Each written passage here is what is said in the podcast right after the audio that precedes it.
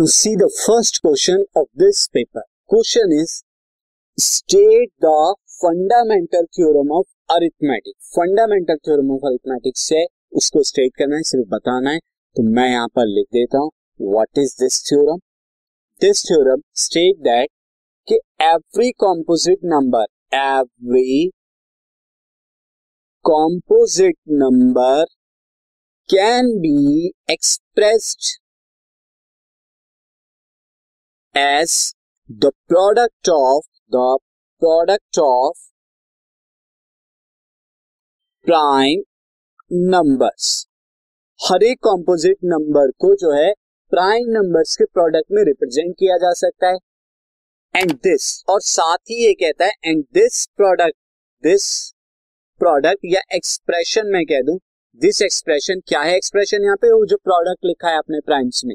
वो जो एक्सप्रेशन है इज़ यूनिक वो यूनिक होता है, यानी कि ओनली वन ही पॉसिबल है, एक से ज़्यादा तरीके से आप नहीं लिख सकते more than number of ways से नहीं लिखा जा सकता।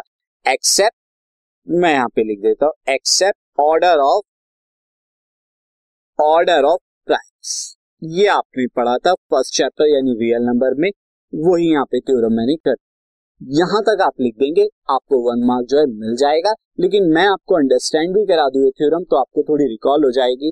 से एक कंपोजिट नंबर सी है और इसे हमने क्या लिखा है? P one into P two into P three into P four four prime से इनके प्रोडक्ट के बराबर है सी अब यही और ये क्या होगा? ये जो प्रोडक्ट है सी के इक्वल है तो ये प्रोडक्ट क्या होगा? यूनिक होगा। यानी इसके अलावा आप किसी और प्राइम के प्रोडक्ट में ये सी की वैल्यू को नहीं लिख सकते।